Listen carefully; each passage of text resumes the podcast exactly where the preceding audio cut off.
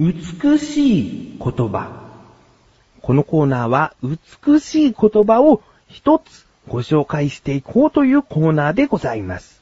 前回から始まったんですけれども、早速メールをいただくことができました。ご紹介いたします。ラジオネームトミーさん。ありがとうございます。翔さん、はじめまして。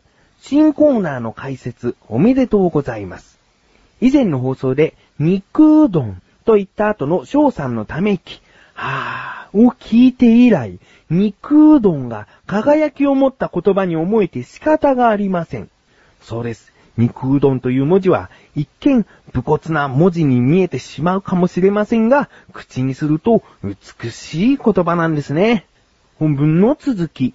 私も翔さんに習って美しい言葉をあげてみました。翔さんのアンテナにピピンと来るものがあれば、番組で紹介していただけると嬉しいです。ということで、5つの言葉をメールに添えてくださっているんですけれども、今回はこの中の1つ、美しい言葉がありましたので、ご紹介したいと思います。桜餅。この言葉は桜と餅で構成された言葉ですね。桜というのはそれだけで美しいかなと思うんですけれども、ちょっとお花一つですと弱いところも表しているような気がします。そこに餅という言葉がつくとどっしりと桜を支えていますね。そしてこの桜餅、他の花でもいいのではないかと付け加えてみます。例えばバラ、バラ餅。これはバラ餅のはずが、ちょっとしたバラ肉的なバラという意味になってしまいそうですね。餅を補えていません。他に、椿餅。ちょっと点を間違えてしまうと、つば気持ちとなってしまいますね。なぜか意味のわからない言葉になってしまう。この桜餅というのは、誰が聞いても大抵区切るところは桜だなとわかるんです。なので、桜餅だからこそ美しい言葉なんじゃないかなと思います。そして桜餅そのものありますね。和菓子であります。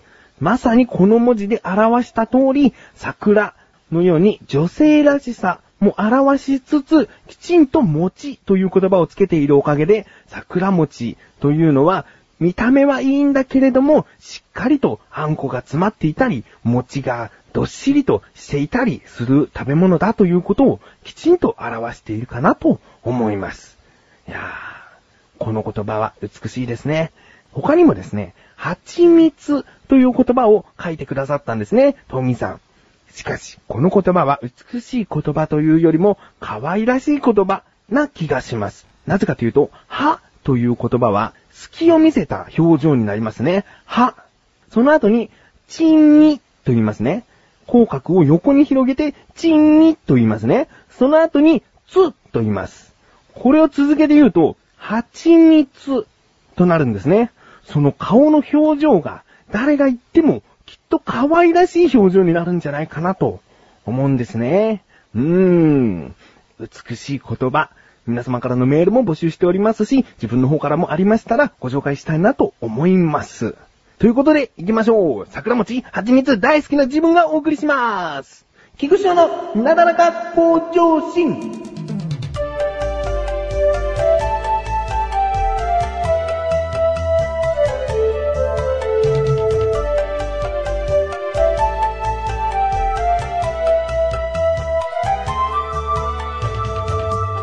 ということでね、あの、ちょっとお話ししたいことがある。あのね、朝、仕事場に行くときに、まあ、あの、駅まで歩いてたんですね。えで、道路を歩いていたら、落とし物があって、何かというと、USB フラッシュメモリーなんです。パソコンに挿してデータの持ち運びをね、あの、楽々にできるという優れたものですよ。で、とりあえず拾って、ちょっと悪い考えよ。これ何入ってんのかなって思っちゃったの。ねでもこれから仕事場に行かなきゃいけないから、早速その中身見ようってことはできなかったのね。うん。で、まあ、とりあえず仕事場に行って、お昼休みになって、でこれを見るということはね、まず、犯罪になるのかどうかを調べたくなっちゃって、えー、まあ、ほら、その USB フラッシュメモリー拾ったんだよってことをもしラジオで話すってことになった時にね、見たらこんなものが入ってましてっていう話はできないでしょ犯罪だったら。だからネットで USB フラッシュメモリーが落ちてた場合勝手に見ていいのかってことを調べてみたら、その答えにたどり着く前に、フラッシュメモリーをうかつに、そのパソコンに接続してはいけませんよっていう、そのなんか文章を見つけて、なぜかというと、ウイルスがよく、こう、入っているから気をつけた方がいいってことなんですよ。うん、で、それで本当にウイルス感染が、その、結構多くなっちゃった時があったみたいで、もう、その落とし物の、そのフラッシュメモリは刺さないようにという忠告を見てしまったので、あ、これはもう見ちゃいけないんだと。ね、ちょっとがっかりして。だけど、じゃあこれずっと持ってるのも意味ないし、とりあえず警察にね、きちんと届けようと。で、仕事が終わりまして、無駄な7時半頃かな、うん、自分の家の方の最寄りの駅に着いてね、で、駅の近くに交番があるから交番に行って、あの、通勤中の朝、あそこの道路で拾ったんですけれどもって言おうと思ったら誰もいないの。うん。で、誰もいない場合って、その交番の中に電話機があってね、ご用の方はこちらに電話くださいって書いたんだよね。で、電話して、えー、今、ちょっと落とし物を拾いましたと。うん。で、どうしたらいいですか？って言ったら、ちょうど今そちらのものはパトロールに出てまして、で、しばらく帰ってこないんですよと。ああ、そうですか。まあ、自分も仕事帰りで、あの、立ち寄れたんで、明日また、あの、同じような時間に仕事終わったら寄りますので、明日でもいいですって言ったんですね。うん。で、そのまま交番出て、交番出るときって嫌だよね。なんかちょっと人の目がこう冷たいというか、何したんだろうあの人みたいな感じでちょっと見られるね。うん。で、まあ仕方ないから、その USB メモリ持って、で、その日は家に帰りました。うん。で、次の日ね。次の日朝行くっていうのも、ちょっと何かあった場合、遅刻しちゃう可能性があるでしょ？交番で足止め食らったら、遅刻しちゃう可能性あるから、やっぱり帰りに届けようと思って、その日仕事終わって、また7時半頃に交番に行きました。そしたらね、また中に誰もいなくて、もう昨日と同じように電話したら、パトロールに出たばかりなんです。伝わってないのかよ。仕事終わりのこの時間に来るってことになってんだから、ちょっと待ってよ。パトロールに出たばかりだったら、ちょっと待っててよと思うのね。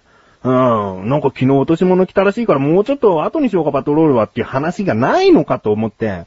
うん。で、どうしたらいいですかつって。結局明日になっても、自分こういう時間になりますけど、つって。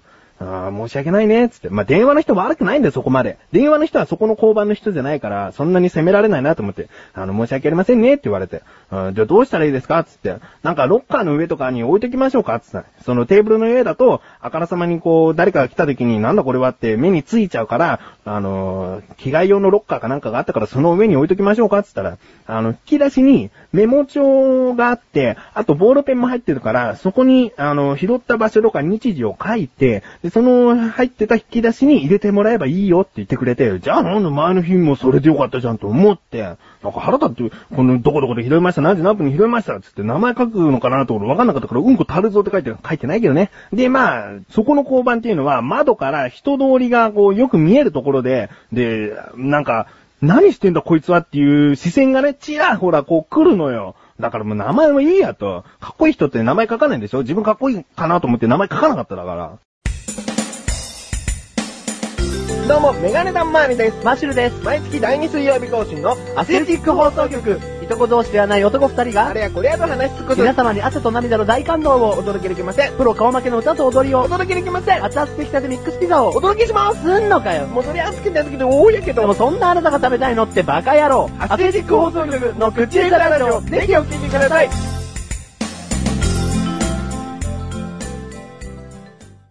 さあ、コーナーに参りましょう。自力80%。このコーナーでは日常にある様々な疑問や質問に対して自分で調べ自分で解決していくコーナーでもあり、リスナーの方からのご相談やお悩み解決していくというコーナーです。あの、別に怒ってませんよ。うーん、警察の人もね、パトロールでしょパトロール忙しいんでしょうん、ちょっとね、いろいろとこう、警察の悪い話ばかりを聞きすぎてるよね。警察のいい話のニュースを聞きたい。そしたらまたちょっと警察の、あの、印象も変わりますね。うん、ということで、こんなに戻ります。メールが届いております。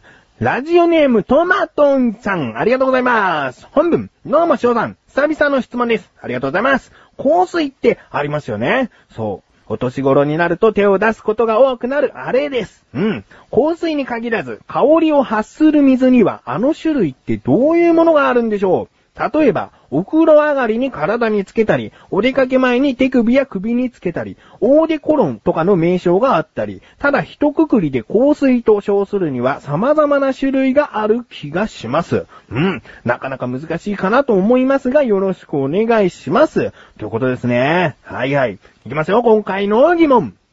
香水ってどんな種類があるの？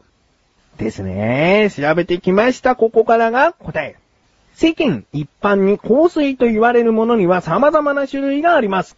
香料の濃度割合、つまり不効率によって4種類に分けられます。おー不効率というのがあるんですね。えー、香料の濃度の割合ですね。うん。そしてその4種類とは、まず、パルファン。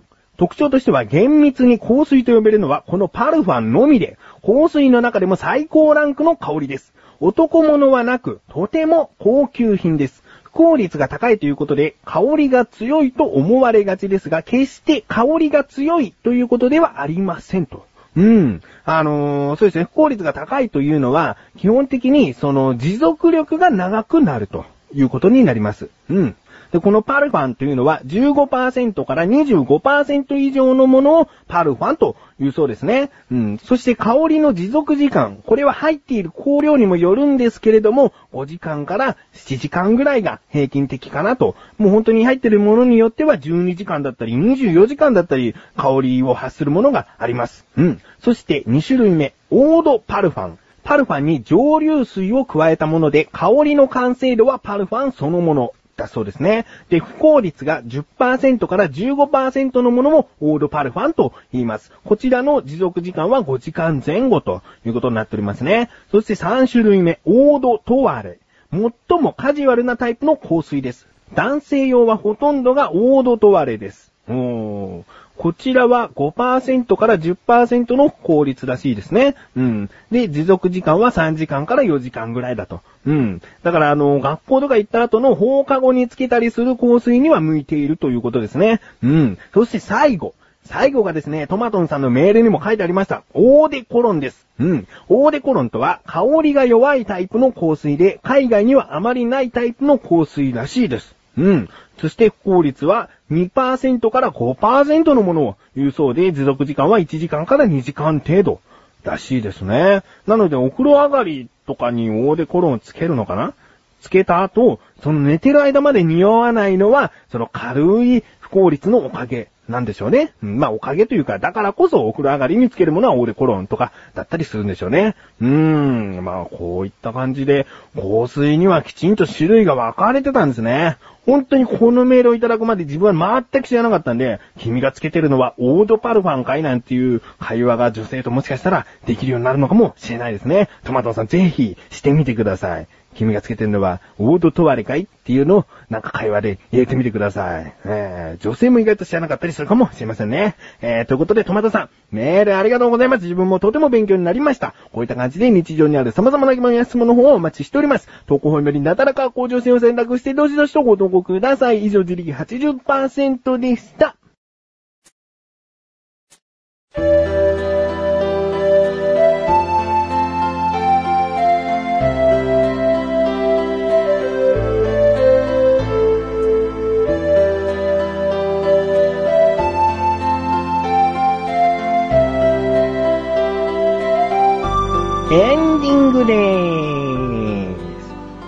美しい言葉、そしてデリカ80%とメールをいただきまして、ありがとうございます。もうなだらか向上心、なだらかに向上できてるんじゃないかなと、最近思っておりますね。えー、嬉しいです。これからもよろしくお願いします。お知らせでーす。